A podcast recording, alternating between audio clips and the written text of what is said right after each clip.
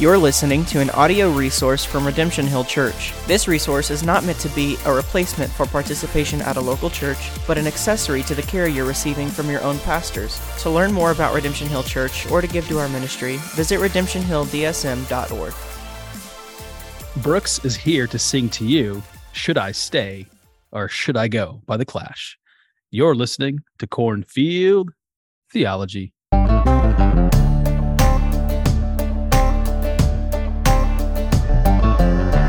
Hey everyone, Pastor Sean here, pastor of Redemption Hill Church, located in the Des Moines Metro. Back at you with another Cornfield Theology, and we are bringing back the band, quite literally. Brooks, you even know what that song is? Should I should I stay or should I go?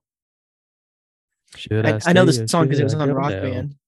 Oh, was that? Um, but I don't know. I didn't know who it was by until you said it just now. Yeah, before your time. Yeah, should I stay or should I go? Well, before we get into the topic, should I stay? Should I go? How you doing?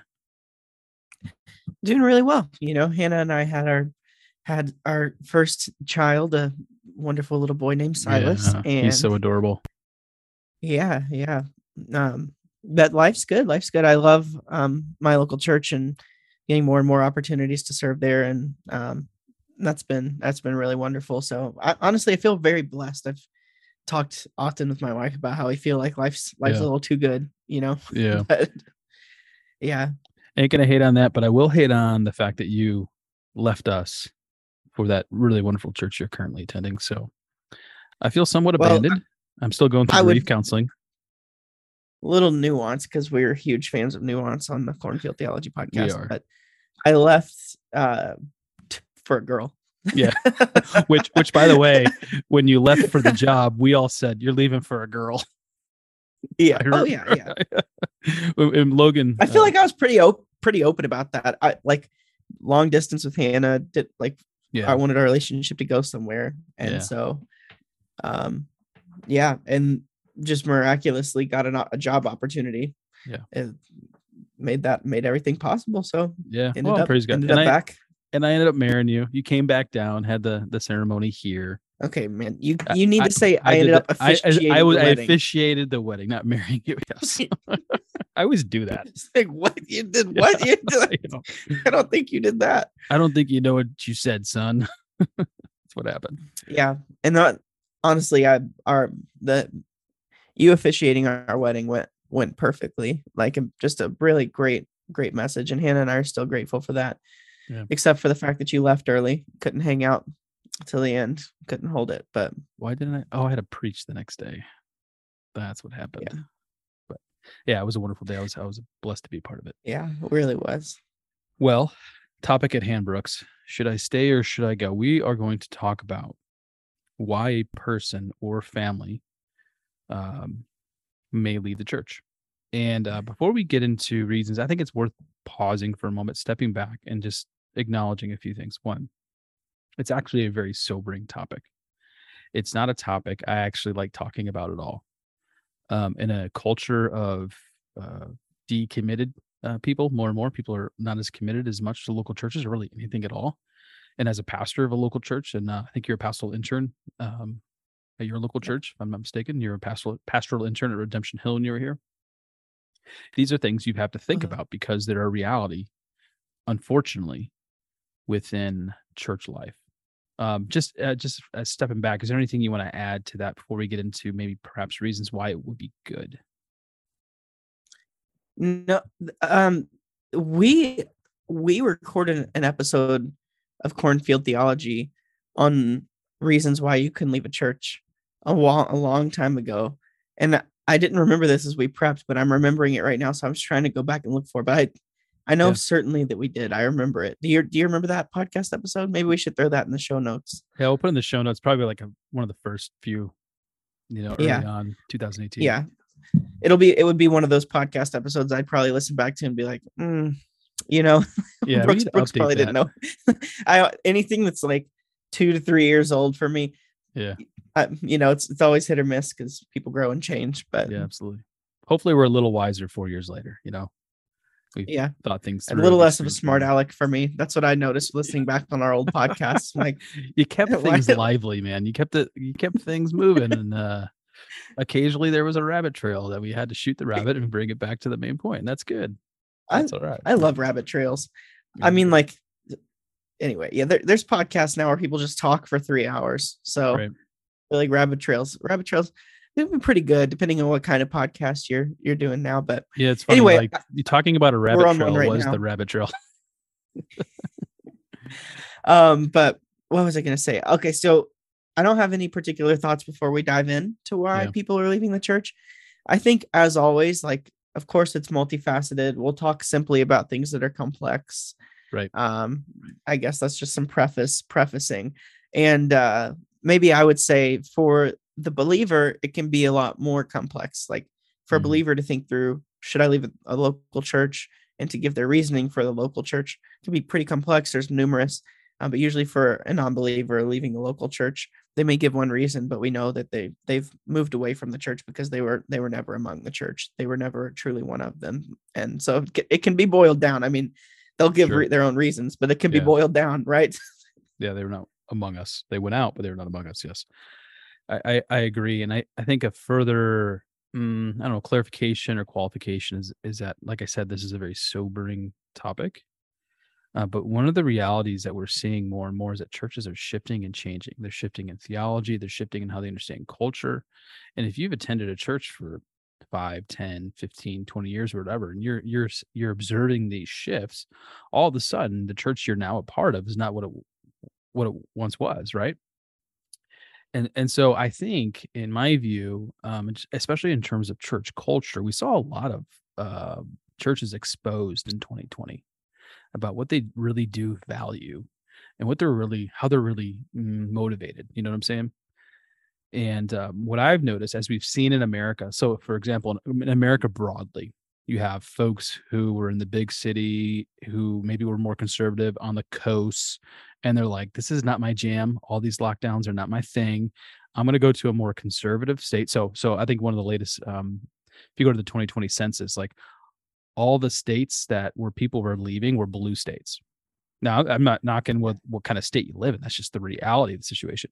And all the states that were increasing population and gaining representatives, you know, places like Texas um, and Florida, uh, which tend to be more conservative, you know, people were moving there. And so I, that that kind of shift and change has also taken place in local churches. And I'm again, I want to say this with with so much sobriety.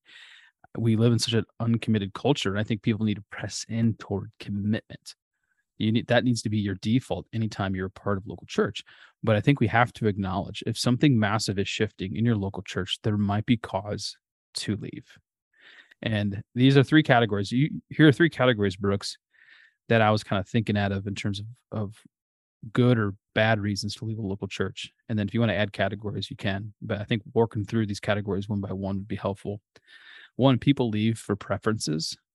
You know, it's like you're part of a church and you're uh you're Joe Schmo or whatever, and the, they turn they change the carpet from burgundy red to blue, and you're just like, oh, I can't handle the blue. I'm out of here. Okay, we're gonna talk about that. and that that sounds very um like it like it never happens. Like it doesn't sound very realistic. Right. Um, but I I think definitely in some churches, especially with really established older congregations, it that kind of stuff does does tear churches apart sometimes. The changing of the carpet or changing from pews to chairs or things like that. But preferences goes further to like preaching styles and Correct. do you know like it goes much further into things that are that are more significant where it's like I like my pastor's just boring Yeah. Yeah. Yeah. Yeah. yeah, he's preaching the word, he's faithful to the word, I'm being fed.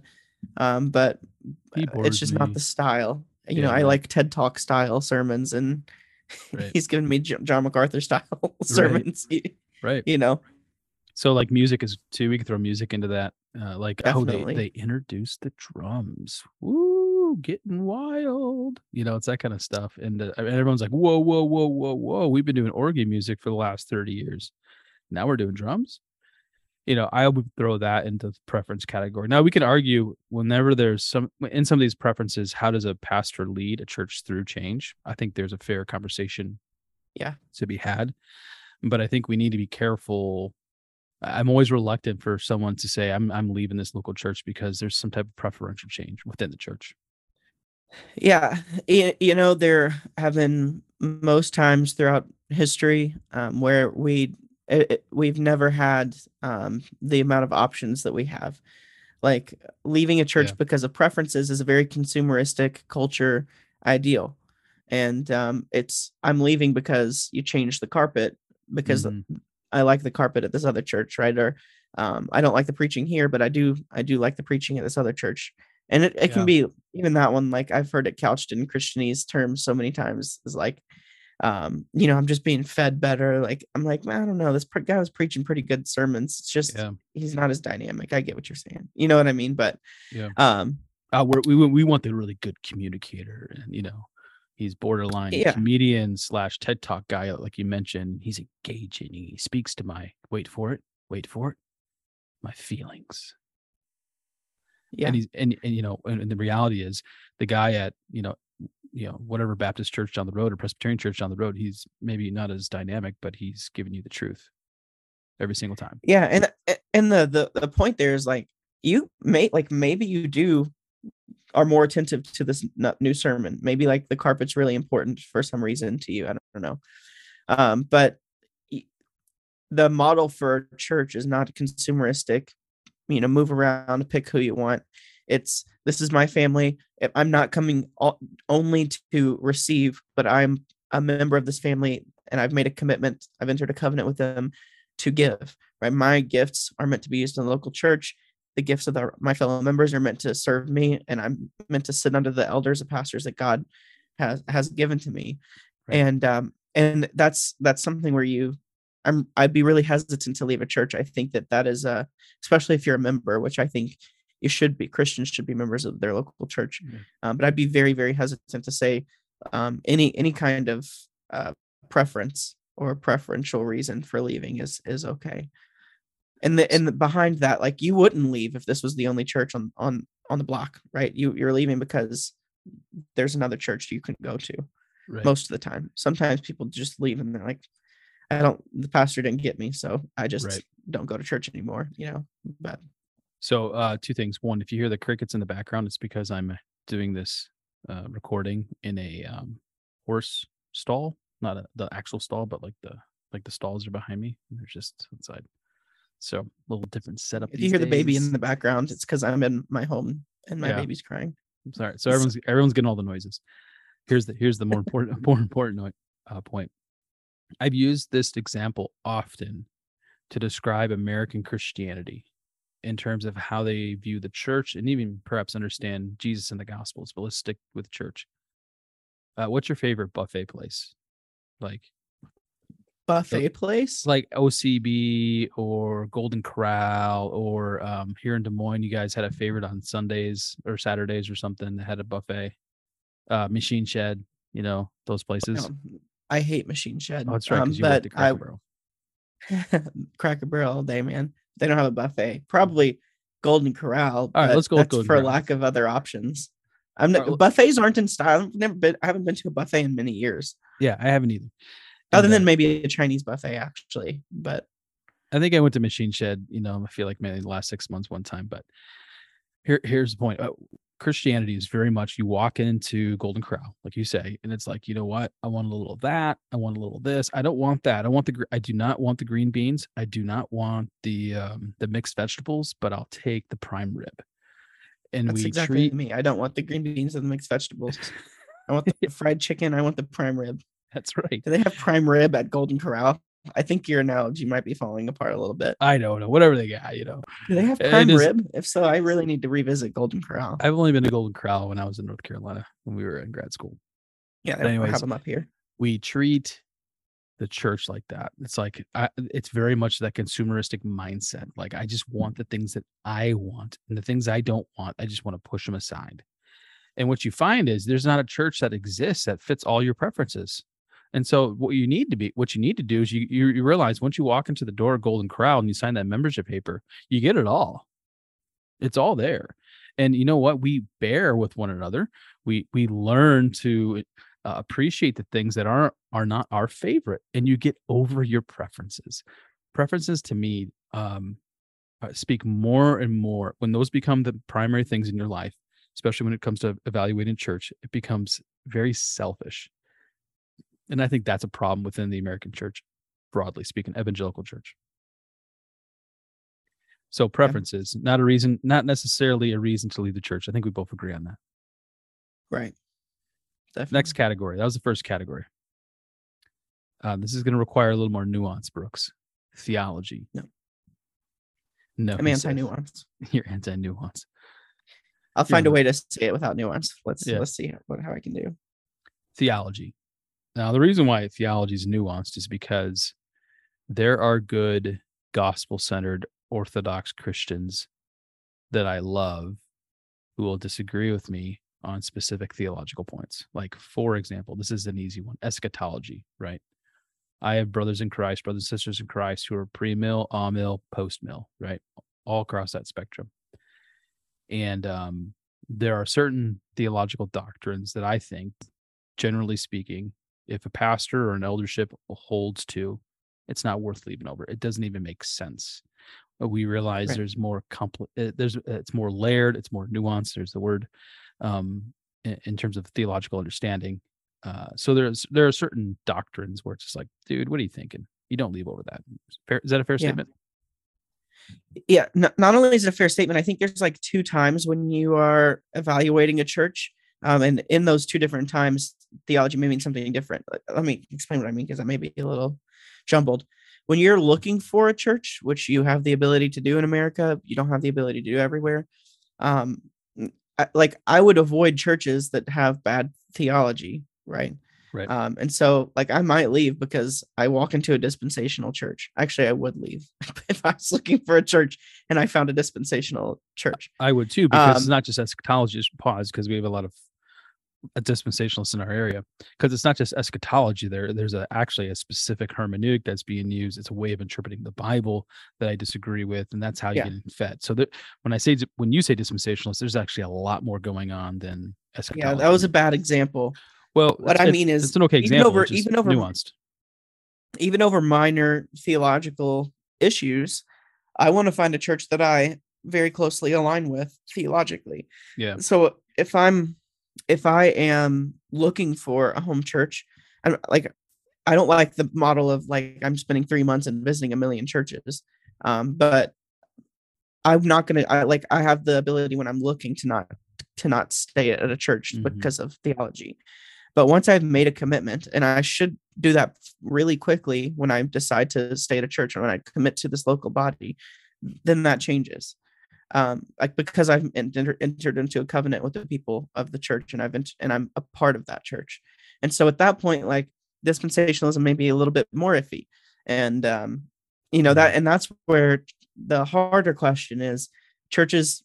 What do we do in churches change theologically over time? That's I, where I, I come into a Yep.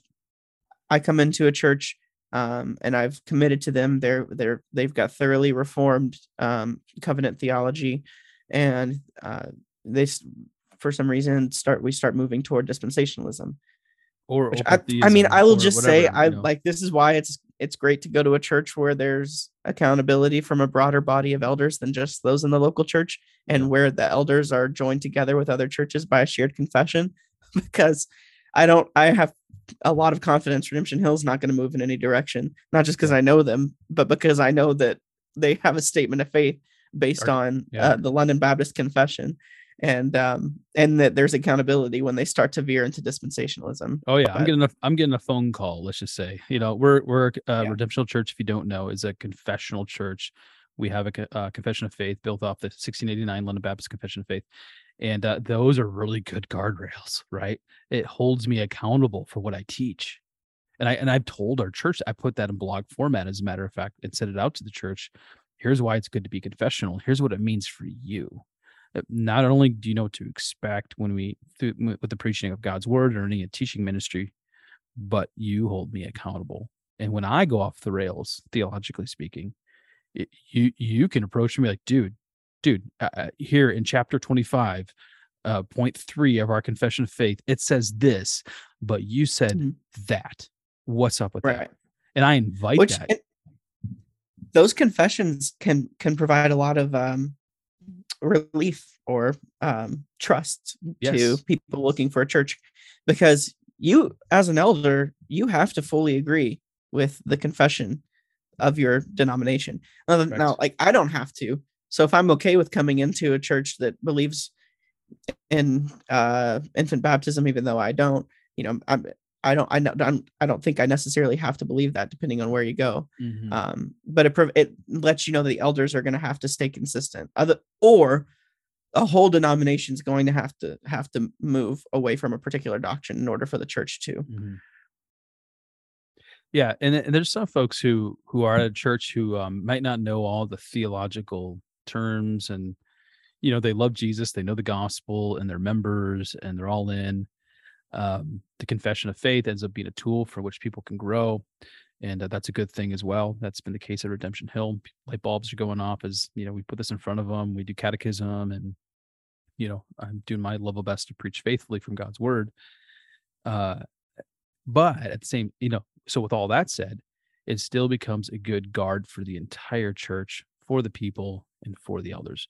My question for you, Brooks, is this: other than eschatology, uh, are there other theological doctrines in which you would not leave over? And then, then I want to ask the question: What are theological doctrines in which you would leave over? Very specific, not just dispensationalism broadly speaking, but really get into the nitty gritty of like, you know what? If this shift took place in my church, I'm out. So, what other doctrines was like, you know what? I'm not going to leave over that. Yeah, to give a list would be kind of difficult because there's actually a lot of beliefs on both sides. Mhm. Um, first thing that comes to mind for things I wouldn't leave over is open versus closed um, communion. Yeah, yeah. We were talking about a little bit of that the- offline in a group chat. Yeah. Mhm. Uh, the and I'm just sticking with the theme of sacraments. Do elders have to administer the sacraments or not? I believe that they should, um, Mhm. but uh, you know, I I don't think that uh, I'd have a problem going to a church where uh, deacons or you know whoever administered the sacraments or something like that. Right. Right. Like there, uh, um, and these are these are like maybe tertiary issues is what you would call them. Um, but uh, the first thing that comes to mind with doc- with doctrines that I would leave over um, is uh, women in ministry, and Mhm. that's because it's so practical. Because I think it it would be a sin for me to sit under the eldership of or uh, of a woman, Mhm. and churches that have shifted in that direction or changed in that have, yeah. direction almost always um, will ordain a woman because it's a it's a statement. Um, Mhm. So It certainly that yeah the that's that's one i think over time if my church shifted away from reformed theology to um like an Arminian soteriology or Mhm.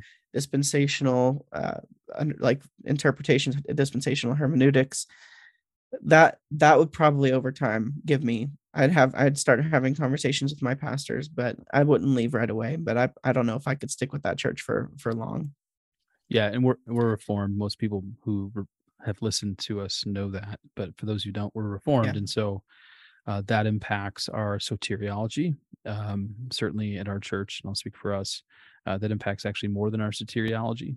Um, all of our Presbyterian, Presbyterian friends are gonna be like, "You're not reformed." Okay, yeah leave me alone. Um, get off, get off my And- lawn. like if I wouldn't go to a cessationist church uh, Mm. uh, either, but all of this could change if it's the church in my community and I don't have another. Right? If I'm living in the middle of uh, you know for some former Soviet country and the only Mhm. church in my community is a cessationist MacArthurite dispensationalist church, like I'm probably going to be going there, and uh, and I'm not going to have a problem with it because it's Yeah. the body of believers in, in my community. I think that's a great distinction.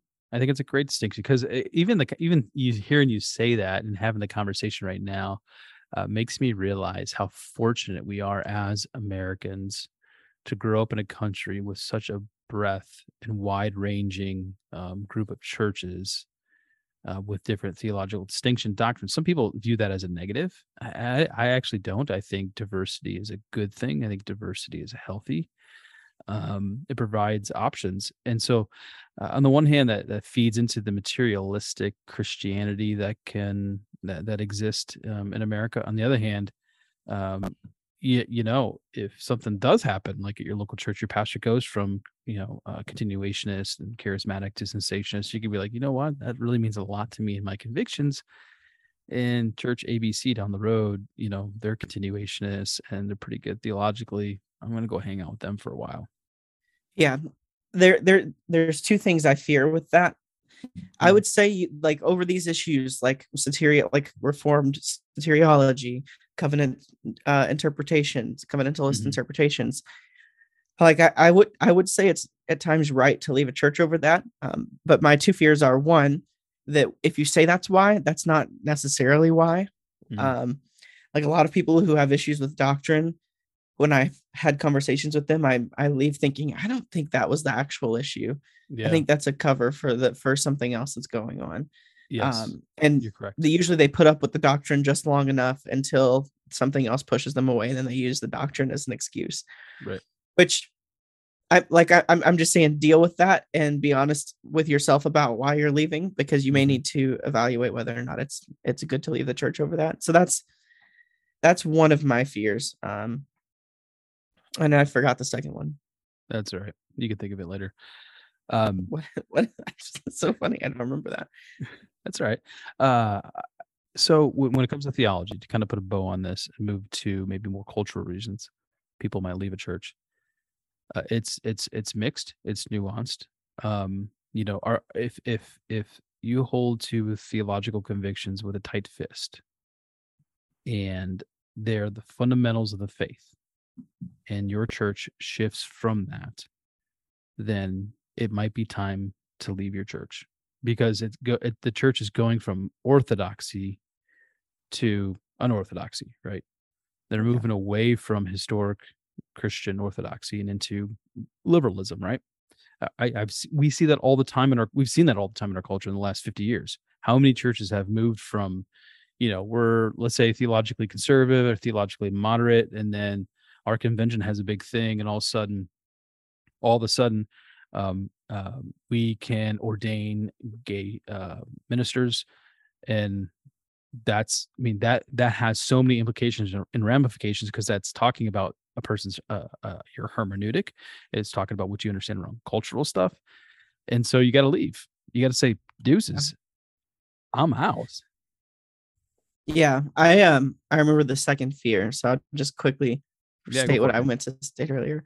Uh, my my second fear would have been and is now that um those who are very theologically inclined don't have primarily a, a, an attitude of uh, commitment to their church Mm. and uh, and so they they end up leaving over issues that that could be important um, but leaving your leaving your church is a very serious thing Yeah. and uh, there there should even in those difficult situations where you need to leave um, be a base level commitment that you've had to your church um, that that makes it difficult it shouldn't be like a, a very quick thing and at least not in most cases so um Yeah. yeah I, I almost want I almost wish like we had like a checklist, you know, uh, like a theological checklist. And if your pastor's, you know, clicking off uh, ninety percent of those doctrines or something that you know that are truly orthodox, and maybe like ten percent aren't your favorite, you know, uh, it's like, do you leave over that? I mean, it depends. I guess it depends on what's in that ten percent for sure.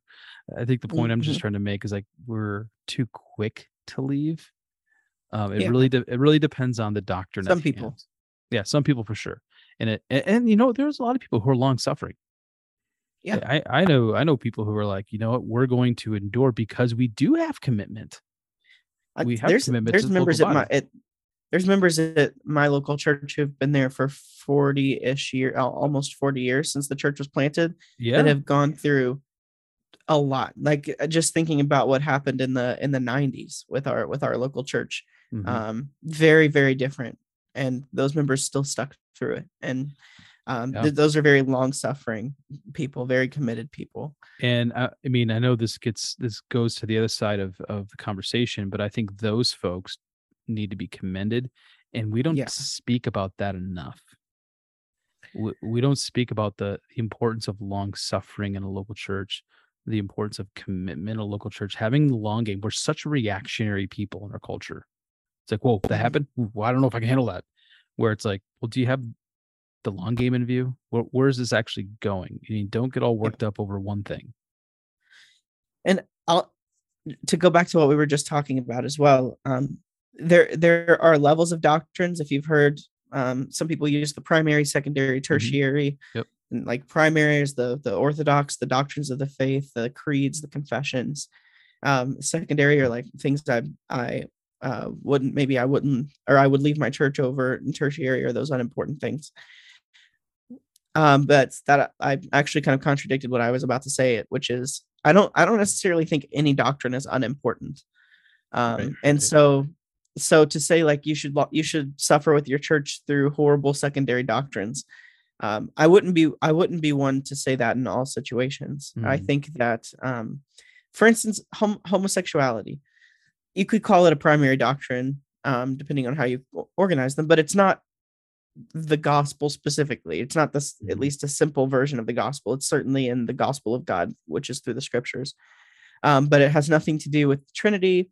Has nothing to do with uh, you, you know what I mean. Divinity, and so humanity of Christ. Yeah, yeah, yeah. Maybe yeah maybe in, included in secondary doctrines Mhm. S- same same thing with uh same thing with women women pastors um and i've heard people say like if you're you believe in the women can be pastors you're a christian and we fellowship with you and we have unity with you um, despite the fact that we're in separate churches which is true to an extent but it's almost to say it's not it's so it's just not important because it's secondary and not gospel like just put it to the side it's not important to us.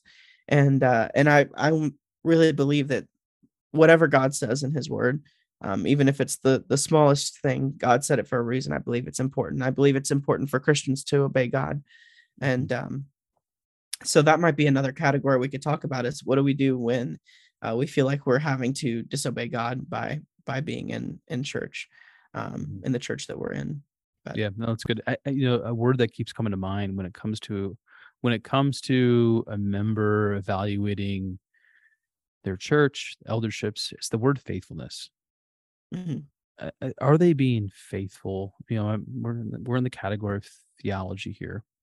Are they being theologically faithful the best they can see it, and then being honest with us about you know how they see it? You know, they're not afraid to you know speak to the controversial issue of women being pastors because they're just being faithful.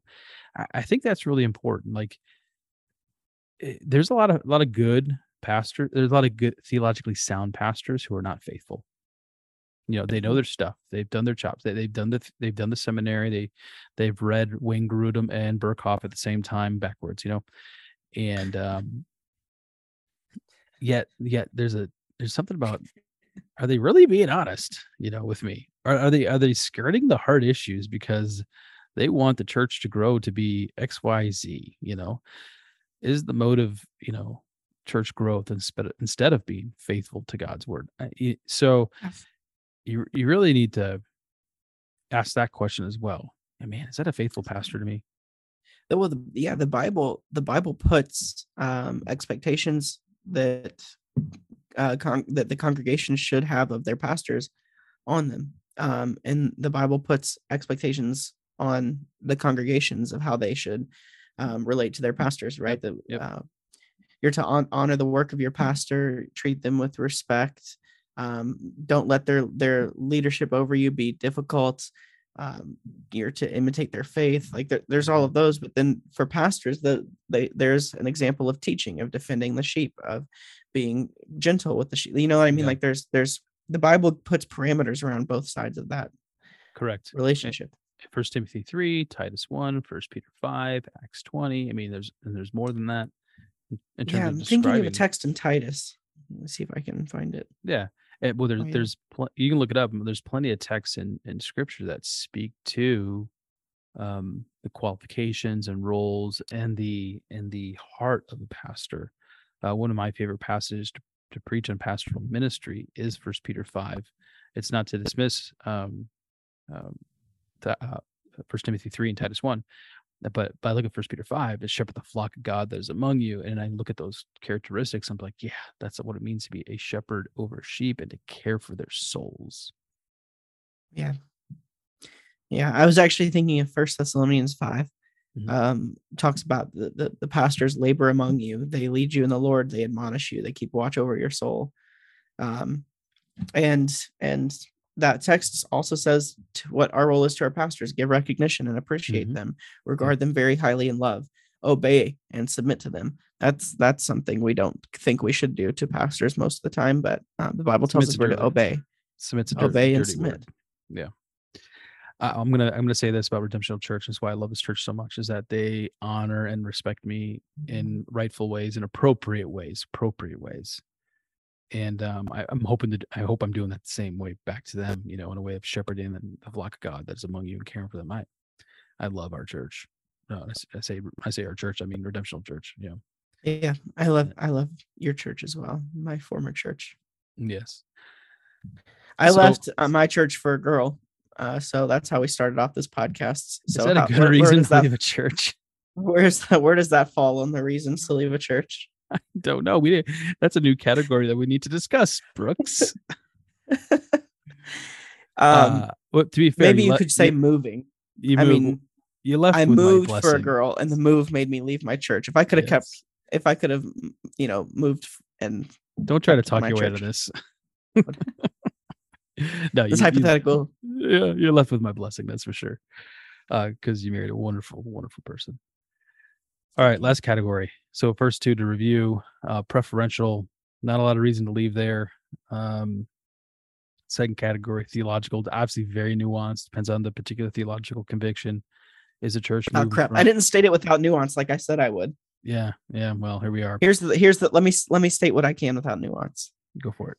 Regardless of the theological disagreement um, you should treat leaving your church uh, with with solemnness and you should have a baseline commitment to your church um, that that makes that a difficult decision if your church is starting to move away from the gospel or Mhm. starting to move toward toward very um, things that cause you to sin um, and not just the baseline gospel but there are there's lots of doctrines that tend to fall like dominoes before before the gospel gets lost like homosexuality if the gospel isn't completely lost with that um the, those things I, I think that in many situations it's it's it's best to, to leave over, over those things but Mhm.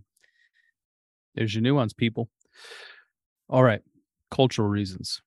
Now, cultural is hard to culture is can be a little more tricky to find. We talk about ethos; it's less tangible, a little Yeah. more, a little more flexible.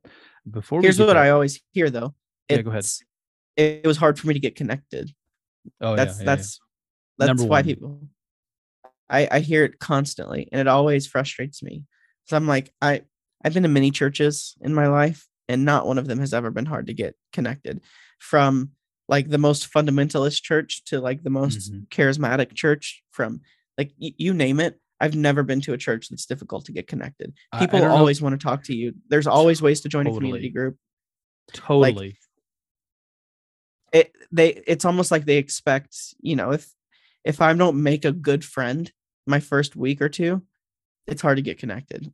It's that's not necessarily the case. Like i i, I i'm not saying it's never true but it's i think it's almost never true that a church is hard to get connected to into Yeah, I uh, oof, man, you're open up a can. Usually, when I hear it's hard, hard for get connected, it's it's hard for get, for me to get connected the way that I want to get to get, get connected. That's what. That's the rest which of the is what what does that usually mean though That's the preference. That's that's the preference. I want to I want to be involved in this specific kind of Bible study, or I want this type of fellowship with with men or with women or whatever. It's they have a eh, this could this does get into uh, maybe some cultural stuff, um, which we'll get to more specifically here in a moment. But since we're here, it's like you have a picture in your head about how something's supposed to play out. And even though everything else is good, when it doesn't play out that specific way, you get disappointed. So, in other words, a person may put expectations on a church and the church was never meant nor or, nor was going to meet those expectations and then that person gets frustrated and they didn't get quote connected to the church that's that's kind of what else is being spoken there. Yeah.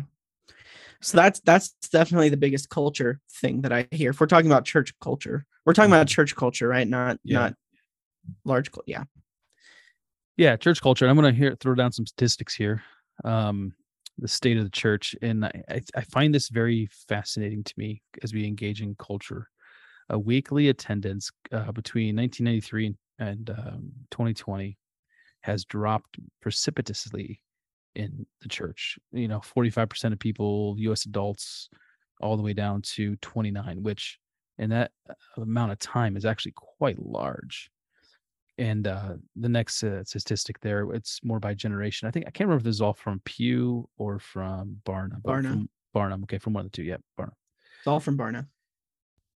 And this statistic is showing just, you know, we have the millennials, Gen X, boomers, and the elders who are older than the boomers, and just showing uh, basically their weekly church attendance. All of them are dipping, um, but all of them are also starting from a different starting point, right? So there are less millennials going to church naturally, they're in a Christian home or whatever, and less that are ending up in the local church. And so what we're seeing is church, eh, people are leaving the church. And I have to ask the question, why?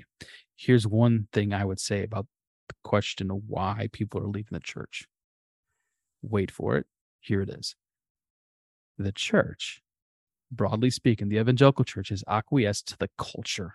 It has not been distinct. It has not been salt and light, broadly speaking. I'm speaking within America in particular. And so people are like, well, this looks exactly like what happens outside these doors. And therefore, why not just go over there?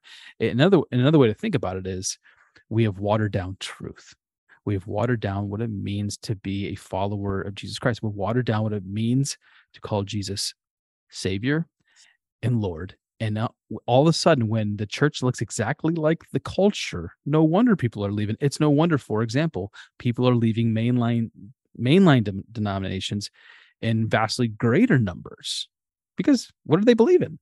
They've watered it all down.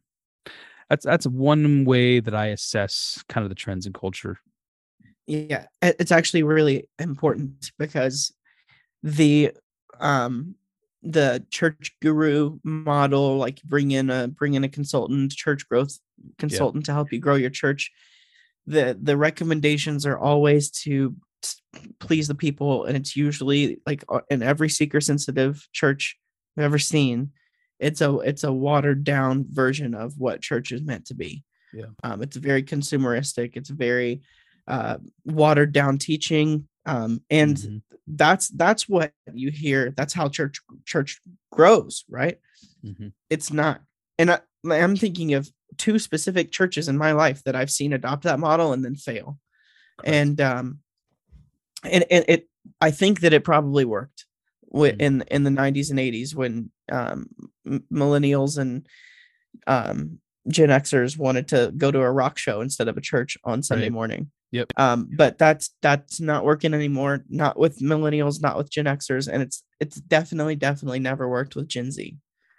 And the older path, older generation of pastors, they're they're not seeing it. What they're doing is they're doing this one. You know, they put their finger in their mouth and they put their finger in the wind and they're like, okay, the wind's blowing that way. Okay, okay, we got to do that thing. Or the wind's blowing that way. And all of a sudden they retreat and do that other thing. And or or or the congregation's saying this, so we got to do that or whatever. And and and we're losing, pastors are losing a sense of okay, what does it mean to be a faithful local church? What does it mean to be faithful to God? We're losing that. The that the church is not supposed to look like our culture especially not now when our culture is so um, anti-God. And it, it's it's really interesting that in order to win people, that we that we try to become like the people that that eh, um, that are that are God haters, people that the Bible describes as our our enemies, right? Um, and when we win people with that model, uh, we don't often win people who are fanatically um, in the Christian faith. We mm-hmm. people who are only kind of in the Christian faith and then and then they apostatize later on. They don't they don't stick with it. Um, because it's not a it's not the transition that becoming a Christian is supposed to be. Like becoming a Christian is supposed to be a a, a worldview changing event. Yeah. Um, where you are now different than the world. Jesus has promised that the world will hate you. He's promised that you will be persecuted. You're not supposed to be friends with the world because friendship with the world is enmity with God. And uh and that's what being Christian should look like. And so when when the culture is yelling at me and saying they hate me and I feel like my church is nothing like them, I'm usually not going to think that's a bad thing at all. Usually, I'm like, that's a pretty good thing, and uh, that's exactly what Jesus said would happen. Um, but when you're when you're winning people by becoming like culture, which doesn't doesn't really work, looking at these numbers, um, mm-hmm. then you're you're not only not winning people, but the people that you the the small smaller number of people that you do win to the Christian faith don't last in it. Dude, let's just throw down John 15, which is what you're referencing here and it, it is exactly what we're trying to convey here but jesus just says it a whole lot better than us he says this if the world hates you keep in mind that it hated me first so if you're a disciple of jesus christ just remember it hated jesus way before you if you belong to the world it would love you as its own and that's part of the problem christians want to be loved by the world we want the culture to look at us and be like, oh, they're they're okay. They're they're not the rebel rousers. They're falling in line. Mm-hmm. That's again part of, part of the problem. And Jesus is like, that's not how this works. He says, as it is, you do not belong to the world, but I have chosen you out of the world. Does it mean we've done the whole Star Trek things, you know, um, beam me up, Scotty thing, and we're all also not on Earth? No, we're we're certainly you know, living on the earth. But Jesus has called us out of that lifestyle and out of that, in a sense, in one way, out of the culture to live differently amongst the culture.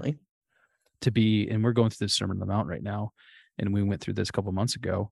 Uh, we, are here to be salt and light. We we leave right, exactly. a salty residue everywhere we go. That's what we want to do. We want to take that basket and we remove it from the light so that everyone can see the light of Christ.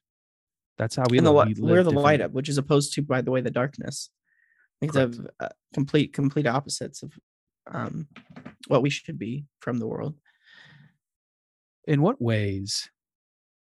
Let's try to put some some uh, color on this. What ways has the church has tangibly acquiesced to culture? So you walk into church ABC, and you walk in, you're like you're like, whoa, this doesn't look any different. Where's that actually apparent? like I would imagine people are like, okay, church is different from from the world. Like I get that. Jesus called us out. We're in the world, but not of the world.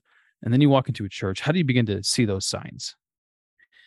I think um in a practical like in a very practical way, what this what a lot of the churches becoming like the world has start with um, is adopting the, the world's understanding of love.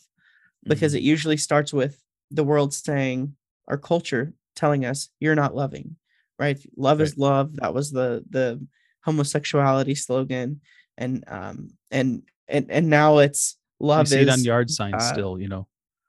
Yeah, yeah, and and now love is complete tolerance and acceptance of um of views that God hates, and and I'm like that because we believe those things we're not loving, and so they start to because we believe God is love and Christians are called to be loving. And if we're not loving, we're not like God. Um, when when there's this equivocation that our culture does and they say that we're not loving and then we start to believe them, then well mm-hmm. then we start to think what faithfulness looks like is becoming like the culture and loving in the ways that they say. Mm-hmm. And that's that's how uh, people have moved so quickly toward toward leftism is because they've been convinced that it's the loving position and God is love. In reality, God is love, and it's not a loving position. They've they've co-opted that word. They've changed it to mean something it's it never meant. Um, and so that's that's the that's the big thing. And you like there's big cultural issues that you'll see people talking about, like uh, uh, abortion. Like there's very clear things that you'll see in the church. Um, very soft on on homosexuality. You'll mm-hmm. see like um the JD Greear God God whispers about homosexuality. Was that JD Greear? God yes. God whispers about homosexuality in the Bible. I have like, a blog post for him, by the way wrote on that exact issue. Does God whisper? Really? Look it up at cornfieldtheology.com. Does God whisper? I think I remember reading that blog post when you when you wrote it. Actually, I was furious because I didn't write furiously. I, think, I was just like, "You got to be kidding me!" Because J.D. Greear said it, and then Ed Litton said it. Yeah, so it was like the like, same sermon. Which is but, which is another issue of plagiarism that that I also did a podcast on with Logan. so we covered the, we covered all the issues. We Continue. Yeah. Sorry, we're getting off topic. No, no, that's that's great. I, I what I'm saying is that looks different um, depending on where you go. Exactly how we've started to adopt the world's definition of love. Mm-hmm. Um, but usually it means I want to be really soft and really nuanced on issues that the, the culture is really really cares about like abortion or homosexuality it's not preaching from the pulpit um, Mhm. that abortion is good but it's i want to be really really really soft on these things because i want to be loving and i want to be Mhm. accepting of i want to be accepting of lgbtq people in my church membership um Right. anyway so and that i think that's that's one big way that it starts and sometimes people are like, I want to be loving because I don't want people to dislike me. yeah I mean, or I don't want my feelings hurt or whatever. Here's the way I've, as you were talking, Brooks, and I think this is one of the most excellent points um, of this podcast is what you're saying about love and how that is culturally speaking, kind of one of those dividing factors. Uh, There, there's a way to talk about love where the truth that underpins love is relative. That's the culture. Uh, How we define love is malleable, malleable. It's relative. It's whatever you define it to be. It's what, whatever we define it to be, and and and pass along to you and that can change over time that can change from day to day month to month it's just one again put your finger in the wind you see which way the wind's going and that becomes the definition of love instead and what you're trying what you have wonderfully pointed out and which i want to continue to press forward is that god is love he defines love and Yes. and his love is underpinned by truth that is objective that is not malleable that does not change and where do you go to understand love, biblically speaking and rightly speaking? We go to his word and we read Yeah. it. And that's where we understand what love truly is. Yeah. It- you know, there's a thousand, you know, we talked about loving your enemies um, a couple weeks ago, right? We got to that passage. And um, I had to talk about it. Like there's a there's a million songs trying to describe what is love, baby, don't hurt. You know, it's like yeah, you- we just got you just keep going and going.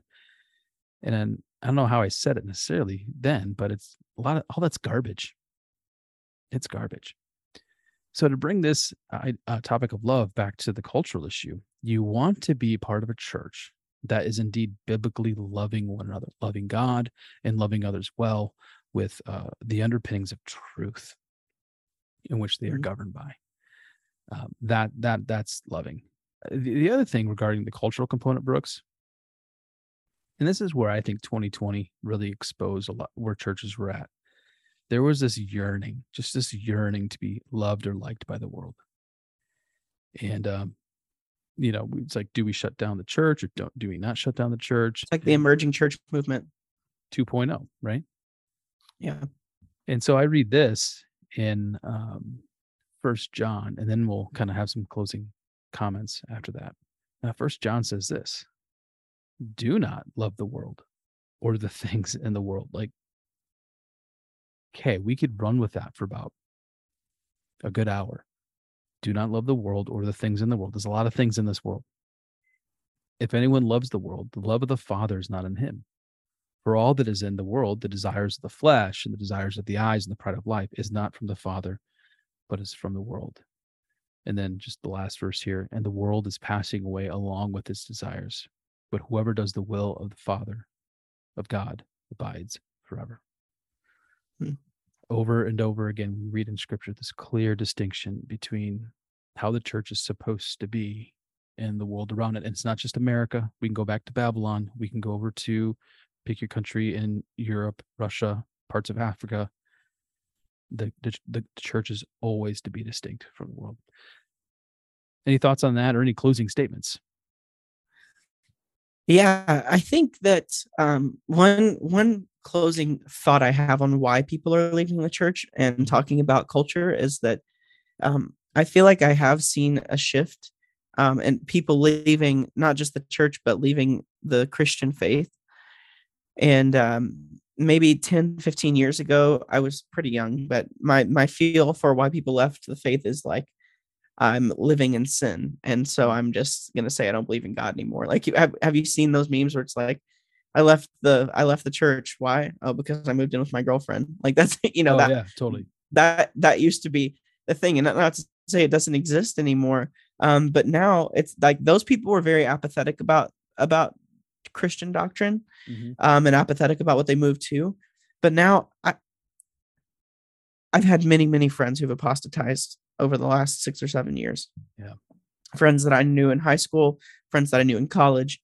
And I, I can point to no case, at least not off the top of my head, of them not becoming progressive, leftist, um, propagandists. Like Mhm. they're they're not even just um, converting to like a worldly view of love. It's like I'm posting on Facebook about about um, what the the what progressivism is teaching today Mhm. about um, LGBTQ ideology, about abortion, about you, you know name the issue, Right. and um, and so I think that one danger to be aware of is that when a church is flirting with the world, um, it it's never not led to its demise. It never. Mhm. I don't. I, I don't think it's ever not led to its demise. It may be slow, um, but this is like downgrade controversy that was happening in um, in the day of Spurgeon, where Right. the the the reason that the controversy was happening was because one or two percent of the people in his denomination were moving toward progressivism, and um, and that's how it started.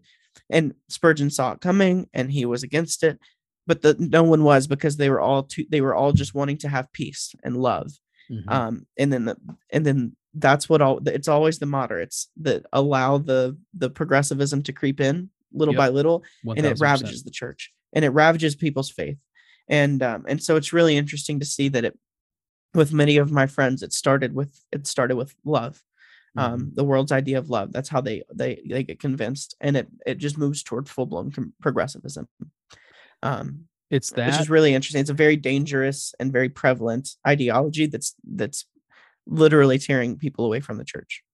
it, it it's it is absolutely that that's where deconstructionism comes in as well right that you know i'm deconstructing my faith and whatever that's Yeah. all guard that's all it's all just code language for i i no longer want this and i want something else Yeah. um the the other thing that happens is a tolerance for sin and and not only that i think there's a another step here it's um there's no teaching of repentance there's no teaching of turning back to the to the virtues which God has called us to live.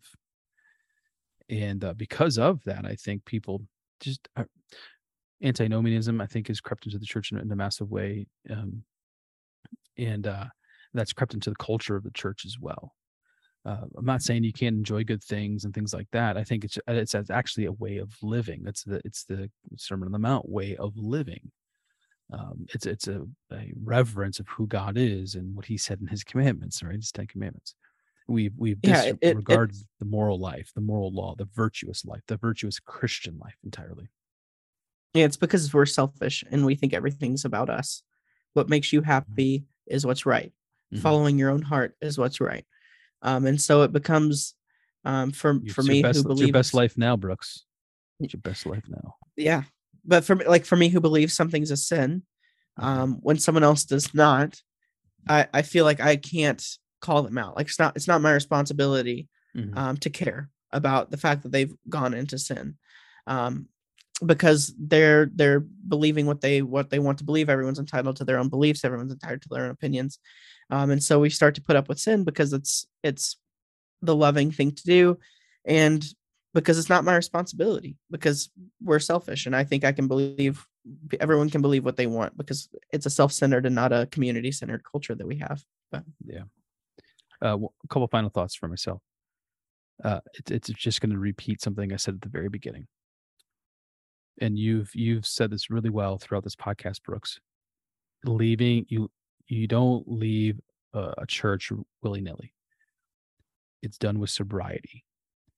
You done you, you're doing it knowing exactly why, and um, you need to be people need to be slow to leave. I when people come to our church and um, let's say you know uh, they're they have a church culture or whatever when i hear the story from someone you know we have been at xyz church for 15 years and there's been a massive cultural shift but it, we and when did that cultural shift take place? I ask questions you know about a year and a half two and a half years ago and i'm like you've been long i'm thinking to myself you've been long suffering for that long because they're hopeful people right? And they know a lot of people who've been there.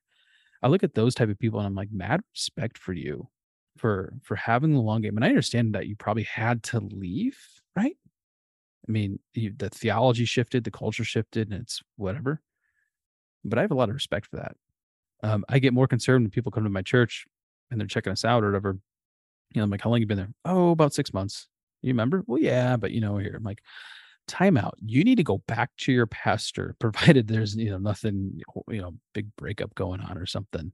If it's a good church, you need to go back to him and talk to him and be like, hey, here's what we're thinking. We we we need to create a, a greater, uh, more significant culture, a better culture of communicating and allowing folks to communicate with pastors about, hey, what are you thinking? What are you seeing? What's bugging you? What, what's going well too, by the way. Uh, we need to create more of that kind of culture within our local churches. And I think what we'll find then, Lord willing, if pastors are receptive, uh, more of that sheep shepherd dynamic within our local churches. And people will be much slower to leave and um, much more quick to listen and to process and to think through things. Um, so those are some of my, some of my final thoughts. Brooks, any good books that you're reading right now? Good books that you're reading? Um, yeah, the the book, the best book that I've been reading recently is called uh, "Helpful Truth in Past Places," mm. and it is a look at how the Puritans counseled biblically, and it's a specifically a look at a number of um, the of Puritan works and how they can inform biblical counseling. Wow, it's very very good. That's great. I'm uh, reading a few on um, the Lord's Prayer, one by Kevin DeYoung, another one by Michael Reeves, and mm-hmm. also going through Martyn Lloyd-Jones's entire volume on the Sermon on the Mount, which obviously the Lord's Prayer is in there. Yeah, it's where you're preaching, right? Yeah, we're gonna go pretty slow. Yeah. So uh, I'm gonna spend. We got our got our sermon series, and then we got like a mini sermon series, and so we're really gonna yeah. enjoy enjoy our time there. Well, those that's good, man. Hey, thanks for uh jumping in on this, Brooks. I appreciate it. And uh where can people find you? Can you kind of give your uh, website and where they can find you on Twitter and things like that? Yeah, not I'm not super active um, on Twitter right now, but I go through like periods of it. But it's M I S T E R, Mister Brookster, B R O O K S T E R on Twitter. Um, and my website is brookssays.com. Brookssays.com. You can yep. find me on Twitter at Sean underscore uh, DSM on Twitter. You also find me. I'm not that active on uh, Instagram. I don't know if you mm. are. You I don't, can, even have an Instagram. Yeah, yeah, yeah. People I disabled my account. I used to have one, but I hate Instagram, and I kept getting like DMs of people sending me memes and stuff, and I was like, I hate Instagram. Just send these to me over text. So I deleted my account. people tell me I need to be more active. I'm like, I don't got time for all of these different, all these social media outlets. Instagram, like, Instagram to me is the worst social media. Like, give me Facebook, LinkedIn, Instagram, LinkedIn, and Twitter, where I spend most of my time. LinkedIn. See, I don't even have a LinkedIn account. I just, I, I maybe I should. I don't know. No, weird. Shouldn't. You're, right. you're, you're a pastor. You, you don't need a LinkedIn account. Most most importantly folks go to cornfieldtheology.com if you want to receive the latest blogs when they're dropped you can put your email just go to the scroll at the bottom put your email in right there. When a blog is written it pops out to you. You also can find us on apple podcasts spotify um, stitcher a lot of other relevant podcast outlets. If you're using amazon or google we're there but congratulations. Thanks for listening at that particular outlet because no one listens there and, uh, and you know it brooks. People are, i'm surprised people are listening on stitcher and stuff like that. Usually it's usually it's website, website. apple podcasts yep. and spotify. Those That's, are the big those three. three yeah you're absolutely right. Those are the big three. And then we're also on youtube so you'll see our beautiful faces on youtube if you'd like. Um, you can hit the like button subscribe button and there's some other thing you can do on youtube. Oh, man i'm losing it. I'm too old for this. Like or comment? That's comment you comment i don't know like subscribe comment do all the things give us five stars but oh, yeah, and Apple Podcasts, you can give us five stars. Yeah. yeah. But I really, really appreciate you all listening. Really thankful for it. And I hope it's helpful for you. Like and share um, if you think this would be helpful for someone else to listen to. And, and, be sure to comment. If there's a particular topic you'd like us to take up, we love take up taking up t- challenging ideas, topics. Uh, nothing's really off limits. There's a not that's there's not a lot that's off limits here. So if we could be a blessing to you, be sure to let us know. So until next time, until the next blog or podcast drops, peace out. I'm Sean Powers. That's Brooke Sebscheck. You're listening to Cornfield Theology. You're listening to an audio resource from Redemption Hill Church. This resource is not meant to be a replacement for participation at a local church, but an accessory to the care you're receiving from your own pastors. To learn more about Redemption Hill Church or to give to our ministry, visit redemptionhilldsm.org.